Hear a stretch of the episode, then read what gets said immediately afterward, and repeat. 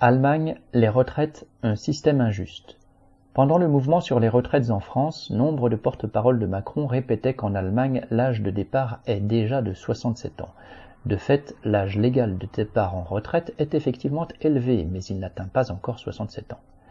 Depuis la dernière contre-réforme sous Angela Merkel en 2007, cet âge est rallongé progressivement pour atteindre 67 ans en 2030. Il est aujourd'hui à 65,7 ans. En 2030, pour partir à taux plein à 67 ans, il faudra avoir cotisé 35 années, loin des 43 annuités de France. Les carrières longues, à savoir les personnes comptant 45 annuités de cotisation, pourront, elles, partir en retraite à taux plein à 65 ans. Depuis bientôt 20 ans, le nombre de personnes âgées vivant dans la misère ne cesse d'augmenter en Allemagne.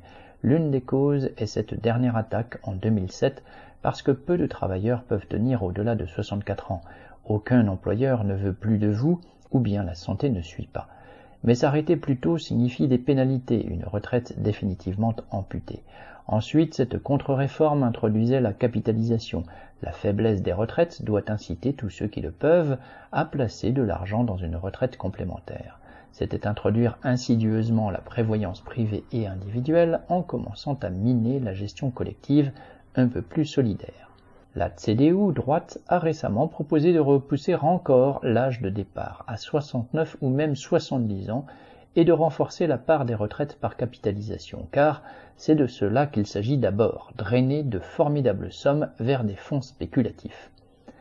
Dans la baisse continue des pensions de retraite, la raison plus fondamentale encore est la chute des salaires, surtout les plus petits, ceux que touchent les salariés précaires ou peu qualifiés.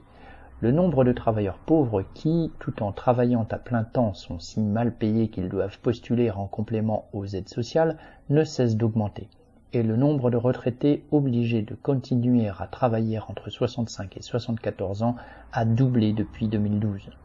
Le taux de remplacement, donc ce qu'on touche par rapport au salaire, se monte à environ 45% du dernier salaire. Ces dernières années, les pensions de retraite ont carrément décroché.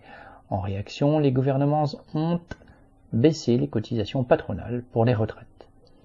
En moyenne, la retraite des hommes s'élève à 1227 euros avec très peu d'écart entre l'Ouest et l'Est.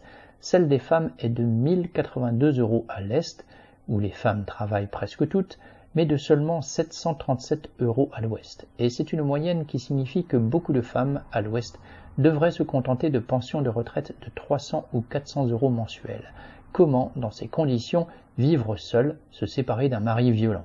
Le nombre de celles et ceux qui ne perçoivent qu'une retraite de misère, quelques centaines d'euros, et ont déposé une demande de minimum vieillesse augmente sans cesse, de 12% rien que l'an dernier.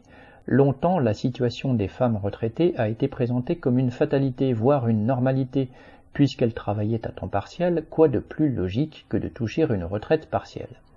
En réalité, même des femmes ayant travaillé à temps complet peuvent toucher des retraites dérisoires, ayant occupé des emplois dans des secteurs à très bas salaire, majoritairement féminins, comme la petite enfance, l'aide à la personne, le nettoyage ou l'hôtellerie-restauration, la vente au détail, boulangerie, fleuriste, coiffeur, prêt-à-porter, etc. En mettant bout à bout jobs à bas salaire, mini-jobs, intérim, temps partiel, interruption de carrière, toutes conditions dans lesquelles les femmes sont surreprésentées, Quoi d'étonnant à ce que leur retraite soit misérable, sans même parler de leur travail domestique qui, lui, est totalement gratuit. Dans l'un des pays les plus riches du monde, des personnes âgées en sont réduites, après une vie de labeur, à collecter des bouteilles dans des poubelles pour les échanger contre la consigne. Une autre injustice flagrante du système concerne la différence persistante entre l'Ouest et l'Est, 33 ans après la réunification allemande. Il vient certes d'être mis fin à l'injustice la plus grossière, l'écart arbitrairement fixé entre la valeur d'un point de retraite en Allemagne de l'Ouest ou de l'Est, mais les retraites de l'Est ne rejoindront pas pour autant celles de l'Ouest, étant donné le chômage qui s'évite à l'Est depuis la réunification et les salaires qui y sont nettement plus bas, de 25% en moyenne. Partout, le capitalisme vit des inégalités et des divisions qu'il entretient sciemment. Pour obtenir des salaires et des retraites dont on puisse vivre dignement, les habitants de la partie orientale du pays, les femmes travailleuses ou les migrants, et finalement l'ensemble du monde du travail, n'auront pas d'autre choix que de se faire entendre et de se battre toutes et tous ensemble. Alice Morgan